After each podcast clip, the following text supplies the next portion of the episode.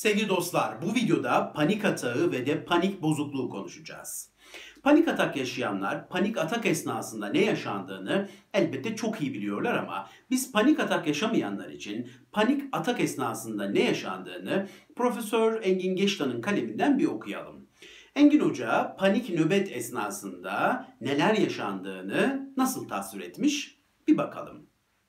Birden ve tüm yoğunluğuyla ortaya çıkan bu nöbetlerde çarpıntı, soluk alma güçlüğü, aşırı terleme, bayılma duygusu ve baş dönmesi, yüz ve ellerde solukluk ve soğuma, göğüs ve mide bölgelerinde yoğun bir ağırlık duygusu ve ölüme yaklaşılıyormuşçasına korkutucu bir duygu yaşanır. Engin Hoca böyle tasvir ediyor. Şimdi iki insan hayal edelim. Bu kişiler daha önce hayatlarında hiç panik atak yaşamamış olsunlar. Ve de bu iki kişi aynı gün içinde yakın saatlerde bir panik atak yaşıyor. Hayatlarında ilk defa bir panik atak yaşıyorlar. Ve de doğal olarak doktora gidiyorlar. Doktora gitmeleri gayet anlaşılabilir bir şey. Ve gittikleri doktorlar her ikisine de şuna benzer bir açıklamada bulunuyor. Tetkikler yaptım, kontroller yaptım. Fiziksel sağlığınızla ilgili hiçbir sorun yok. Vücudunuz tıkır tıkır çalışıyor. Sapa sağlamsınız turp gibisiniz. Hiç merak etmeyin. Yaşadığınız bu şeyin adı panik ataktır. Ve panik atak psikolojik bir durumdur. Fiziksel sağlığınızla ilgili hiçbir şey ifade etmez. Panik atak 5, 10, 15 dakika yaşanır ve kendiliğinden gider. Hiç merak etmeyin. Hiçbir sorun yok. Evinize gönül rahatlığıyla gidebilirsiniz. Hatta ilerleyen günlerde panik atak yaşarsanız, yine buna benzer bir şey yaşarsanız korkmayın. O anın geçmesini bekleyin. Şimdi böyle bir açıklama yaptı diyelim doktor. Şimdi bir, birinci kişi doktorun açıklamalarını çok makul buldu, çok ikna oldu. Kabul etti bu durumu, hiçbir problem yok ve olay orada kaldı. Panik atak bu kişide başka bir şeye evrilmedi. Bir de ikinci kişiyi hayal edelim şimdi. İkinci kişi doktorun açıklamalarına ikna olmadı. Böyle içinde bir huzursuzluk kaldı. Böyle bir kaygı kaldı. Ve bu durum onu böyle bir işkillendirdi. Ve de bu kişide ilerleyen günlerde panik atak başka bir şeye evrilebilir. Ve o evrilme dediğimiz noktada karşımıza panik bozukluk çıkar. İşte şimdi panik bozukluğu konuşmalıyız. Panik bozukluk yaşayan kişilerin öne çıkan benzer özellikleri nelerdir? Birincisi şu. Beklenti anksiyetesi ve de felaket senaryolarının olduğu yoğun ruminasyonlar. Beklenti anksiyetesi şudur. Panik bozukluk yaşayan kişi panik atak yaşayabileceği ile ilgili yoğun kaygılar yaşamaya başlar. Buna beklenti anksiyetesi diyoruz. Bir de bunun yanında şu yaşanabilir. Felaket senaryolarının olduğu ruminasyonlar. Şimdi diyelim ki bu kişi yarın düğüne gidecek. Bir arkadaşının düğünü var ve düğüne gidecek. İşte bugünden şu şekilde ruminasyonlar yapılabilir. Hadi yarın panik atak yaşarsam. Hadi panik atak yaşarsam bayılırsam. Hadi başkalarına rezil olursam. Hadi o karışıklıkta beni hastaneye götürmekte gecikirlerse. Yanıma birini mi alsam, annemle mi gitsem, sevgilimi mi ikna etsem. Hadi sevgilim geldi, hadi onun yanında bayılıp ona rezil olursam. Kapıya yakın bir yere mi otursam, çıkışa yakın bir yere mi otursam. Gidip selam verip çıksam mı sadece ya da hiç gitmesem mi?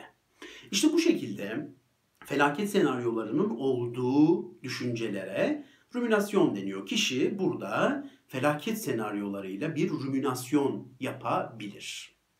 Bu birinci özellikleri. Geçelim ikinci özelliğe. O da şu. Kaçınma davranışları sergilemek. Kaçınma davranışları şu demektir. Kişi panik atak yaşayabileceğini düşündüğü yerlere hiç gitmez. Kendini korumaya alır. Buna kaçınma davranışları denir. İşte az önce verdiğim örnekteki kişi o düğüne hiç gitmeyebilir. Metroda panik atak yaşadı. Metroya binmeyebilir. Otobüste yaşadı. Otobüse binmeyebilir. Spor salonunda yaşadı. Spor salonuna gitmeyebilir. Arkadaşının evinde yaşadı. Arkadaşın evine bir daha hiç gitmeyebilir. Hatta arkadaşıyla konuşmak da istemeyebilir. Bunlar kaçınma davranışlarıdır. Geçelim üçüncü özelliklerine. Üçüncü özellikleri de şudur. Güvenlik arayışı davranışları. Diyelim ki kişi kaçınma davranışlarını yaşadı ama bir yerde gitmek de zorunda kaldı. Metroya binmek zorunda kaldı. İşte burada veya işte otobüse binmek zorunda kaldı. İşte burada da o yapacağı eylemden önce bir hazırlık yapılabilir. Kişi çantasına sakinleştiriciler alabilir, yanına illaki biri gelsin isteyebilir, annesini ikna etmeye çalışabilir, kardeşini ikna etmeye çalışabilir, bir arkadaşını ikna etmeye çalışabilir. İllaki biriyle gitmek isteyebilir veya birini bulamadı diyelim. Sürekli telefonda annesiyle, arkadaşıyla, sevgilisiyle konuşmak isteyebilir. Bunlara da güvenlik arayışları diyoruz. Veya diyelim ki uzak bir yere gidecek önceden araştırmalar yapabilir. Gittiği yer de diyelim ki biraz ıssız bir yer. İşte oradan otobüs geçiyor mu, metroya yakın mı, taksi durağı var mı? Bunlarla ilgili araştırmalar da yapabilir. İşte bunlar güvenlik arayışlarıdır. Geçelim dördüncü özelliklerine. Dördüncü özellikleri de şudur. Vücutlarını haddinden fazla dinleme davranışları. Şimdi diyelim ki bir merdivenden çıktı. Biraz da hızlı çıktı diyelim. Şimdi merdiveni çıktıktan sonra doğal olarak kalp atışlarında bir hızlanma olabilir. Bu hepimizde yaşanır. Çok doğal bir reaksiyondur.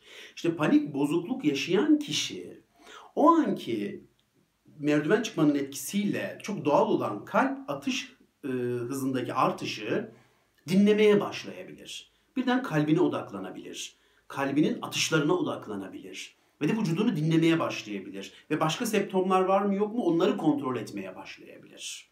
Bu da dördüncü özellikleri. Vücudu haddinden fazla dinleme özelliği. Ve de beşinci özellikleri. O da şudur.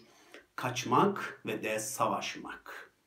Diyelim ki otobüse bindi işte veya merdiven çıktı bir yerde bekliyor. Orada panik atak yaşıyor diyelim. Panik atakla ilgili belirtileri kendinde gördü diyelim. İşte o esnada da çok yoğun şekilde kaçabilir ve de savaşabilir. Otobüsü durdurup otobüsten inmek isteyebilir. Daha varacağı yere gelmeden metrodan ilk duraktan inip dışarı çıkabilir. Doktora gidebilir. Tetkikler yaptırabilir. Doktor gelme demiştir ama yine gidebilir. Başka doktorları gezebilir. Bunlar da kaçma ve savaşma davranışlarıdır. Bu beş özelliği isimleriyle bir kez daha özetleyelim. Beklenti anksiyetesi ve felaketleştirmenin olduğu ruminasyonlar, kaçınma davranışları, güvenlik arayışı davranışları, bedenini çok yoğun dinleme davranışları ve de kaçma, savaşma davranışları. Peki bir kişi, bunları yaşayan bir kişi bu durumdan nasıl kurtulacak? panik bozukluktan nasıl kurtulacak? Şimdi de onu 5 maddeyle konuşalım. Birincisi şu. Kişi hayatının yönetimini tekrar ellerine almakla ilgili çok yoğun bir kararlılık içine girecek. Kişi hayatının başrolüne tekrar geçecek ve de başrolden o panik atağı ve panik bozukluğu almayı başaracak. Çok sık duymuşsunuzdur panik atak ve panik bozukluk yaşayan kişiler şuna benzer şeyler söylerler. Bıktım artık derler. Hayatımı panik atağın yönetmesinden bıktım. Gideceğim yerlere önceden hazırlık yapmaktan bıktım. Planlar üstünde planlar yapmaktan bıktım. Bir yere gitmek istediğim halde gitmiyor olmaktan bıktım. Gitmek gideceksem de bir sürü hazırlık yapmaktan bıktım. Gittiğimde diken üstünde olmaktan bıktım hayatımı bunların yönetiyor olmasından yıldım usandım artık derler. İşte tam bu noktada kişi kararlılıkla hayatının yönetimine tekrar kendisinin geçmesiyle ilgili bir kararlılığın içine girecek. Benim hayatımı panik atak ve panik bozukluk yönetemez. Otobüse binip binmeyeceğime panik atak karar veremez. Bu mükemmel bir duygu. Bu mükemmel bir nokta. İşte bu noktada insan bu kararlılığı sergilediğinde panik atağı ve panik bozukluğu başrolden alıp figüran konumuna getiriyor ve kendisi hayatının başrolüne geçiyor. Bu en önemli ilk adım. Ardından ikinci olarak şu yapılacak. Panik atağın fiziksel sağlığımızla ilgili asla mesaj vermediği ile ilgili bilgi çok güzel bir şekilde içselleştirilecek. Bakın hangi doktora giderseniz gidin, hangi uzmana giderseniz gidin size şunu söyleyecekler. Panik atak psikolojik bir durumdur. Panik atak esnasında yaşanan fiziksel septomlar senin sağlığınla ilgili mesajlar vermez. Bu tamamen psikolojik bir şeydir. Hiç korkma derler. İşte önemli olan burada bu kişiler söylüyor bu cümleyi size ama önemli olan sizin bu cümleyi içselleştirmeniz. Panik atak ve panik atak esnasında yaşanan fiziksel septomlar benim sağlığımla ilgili hiçbir ipucu vermez, hiçbir mesaj vermez. Bu durum psikolojik bir şeydir. Bunu içselleştirmek çok önemli bir adım. Geçelim üçüncü adıma. Üçüncü adım da şu. Kaçınma ve güvenlik davranışları azaltıla azaltıla sıfırlanacak. Kendinize çok güveniyorsanız bir anda da kesebilirsiniz kaçınma ve güvenlik davranışlarını. Ama zamanla olsun istiyorsanız o da olur, o da çok güzel. Azalta azalta da bitirebilirsiniz. Kaçındığınız konularla ilgili bir liste yapacak ve de üstüne gideceksiniz. Metroya bineceksiniz, otobüse bineceksiniz, o düğüne gideceksiniz. Hayatınızın başrolünde siz varsınız artık. Panik atak, panik bozukluk sizi yönetemez. O karar veremez sizin ne yapacağınıza. Siz karar vereceksiniz. Siz yöneteceksiniz hayatınızı. Terapiye mi gidiyorsunuz? Tek gideceksiniz. Bu mükemmel bir şey. Bu mükemmel bir hareket. Ve de giderken çantanıza sakinleştirici mi alıyordunuz? Onu da almayacaksınız. Hatta bir ileri adım atacak, telefonsuz gideceksiniz gideceğiniz yere. Bu mükemmel bir hareket, bu mükemmel bir ivme. Bu da en önemli üçüncü adım. Kaçınma ve güvenlik davranışlarının azaltıla azaltıla sıfırlanması. Geçelim dördüncü adıma. Dördüncü adım da şu. Hayatın içine karışırken, hayatınızın başrolünde siz varsınız ve istediğinizi yapabilirsiniz elbette. Bunları yaparken panik atak yaşayabileceğinizi kabul edeceksiniz. Hiç kimse size panik atak yaşamayacağınızla ilgili garanti veremez. Yaşayabilirsiniz. Bunu kabul edeceksiniz. Yaşayabilirim. Metroya biniyorum, panik atak yaşayabilirim. Otobüse biniyorum, panik atak yaşayabilirim. Yaşayabileceğinizi, panik atak yaşayabileceğinizi kabul edeceksiniz. Hatta ben ilerleme kaydeden danışanlarım şunu diyorum. Otobüse binmeden önce kendine panik atak yaşama hedefi koymanı istiyorum diyorum. Bu çok güzel bir seviyedir. Hatta hedef koyacaksınız. Kendinize çok güveniyorsanız, güzel bir mesafe kat etmişseniz panik atak yaşayacağım diyeceksiniz. Bu size çok mükemmel bir güç verecek. Panik ataktan korkmuyorum. Panik atak yaşamaktan korkmuyorum. Yaşayabilirim. Otobüste, metroda, düğünde yaşayabilirim. Bunu da çok güzel içselleştireceksiniz. Panik atak yaşayabileceğinizi kabul edeceksiniz. Hatta ileri bir seviyede panik atak yaşama hedefi koyacaksınız. Ve de beşinci son adım. Hayatın içindesiniz. Otobüste, metroda, düğündesiniz ve de panik atak yaşıyorsunuz. İşte o esnada asla kaçmayacak, asla savaşmayacaksınız. Asla. O kadar önemli bir şey ki bu önemli bir eşik. O an tek başınıza o panik atağı deneyimleyeceksiniz. O an o deneyimleme o kadar önemli ki kaçmadan ve savaşmadan panik atağı deneyimleme o kadar önemli bir eşik ki asla kaçmayacak, asla otobüsten inmeyecek, asla doktora gitmeyeceksiniz. Orada olduğunuz yerde olacaksınız. Tek yapabileceğiniz şey şu. Sadece şunu yapabilirsiniz. Nefesinizi düzenleyebilirsiniz. Panik atak esnasında nefes karın bölgesinden göğüs bölgesine çıkar. Onu tekrar karın bölgesine indirebilirsiniz. Bunu yapmanın yolu da çok basit. 3'e 4'e kadar sayarak burnunuzdan hava alacak. Birkaç saniye bekletecek ve de o nefesi ağzınızdan vereceksiniz. Aynen şöyle.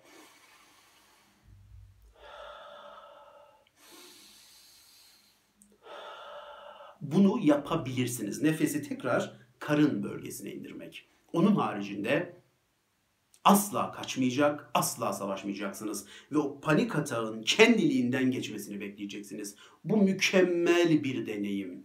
Bu mükemmel bir eşik. Eğer siz panik atak nöbetini kaçmadan savaşmadan tek başınıza otobüsün metronun içinde şurada burada deneyimlemişseniz siz panik bozukluğu yenmişsiniz demektir. Siz artık özgürsünüz demektir. Hayatınızın başrolünde siz varsınız demektir. Bu mükemmel bir seviye. Evet sevgili dostlar. 5 adımda da panik bozukluktan nasıl kurtulacağımızı konuştuk. Onu da bir özetleyelim isterseniz. Birincisi dedik ki hayatımızın başrolüne geçmekle ilgili yoğun bir kararlılık. İkincisi panik atağın sağlığımızla ilgili asla bize mesaj vermediği bilgisini içselleştirme. Üçüncüsü kaçınma ve güvenlik arayışlarını, kaçınma ve güvenlik davranışlarını azaltarak bitirme. Dördüncüsü hayatın içindeyken panik atak yaşayabileceğimizi kabul etme. Ve beşincisi panik atak yaşadığımızda asla kaçmadan, savaşmadan o anı deneyimleme. Umarım faydalı bilgiler aktarmayı başarmışımdır. Dinlediğiniz için çok teşekkür ederim. Hoşçakalın.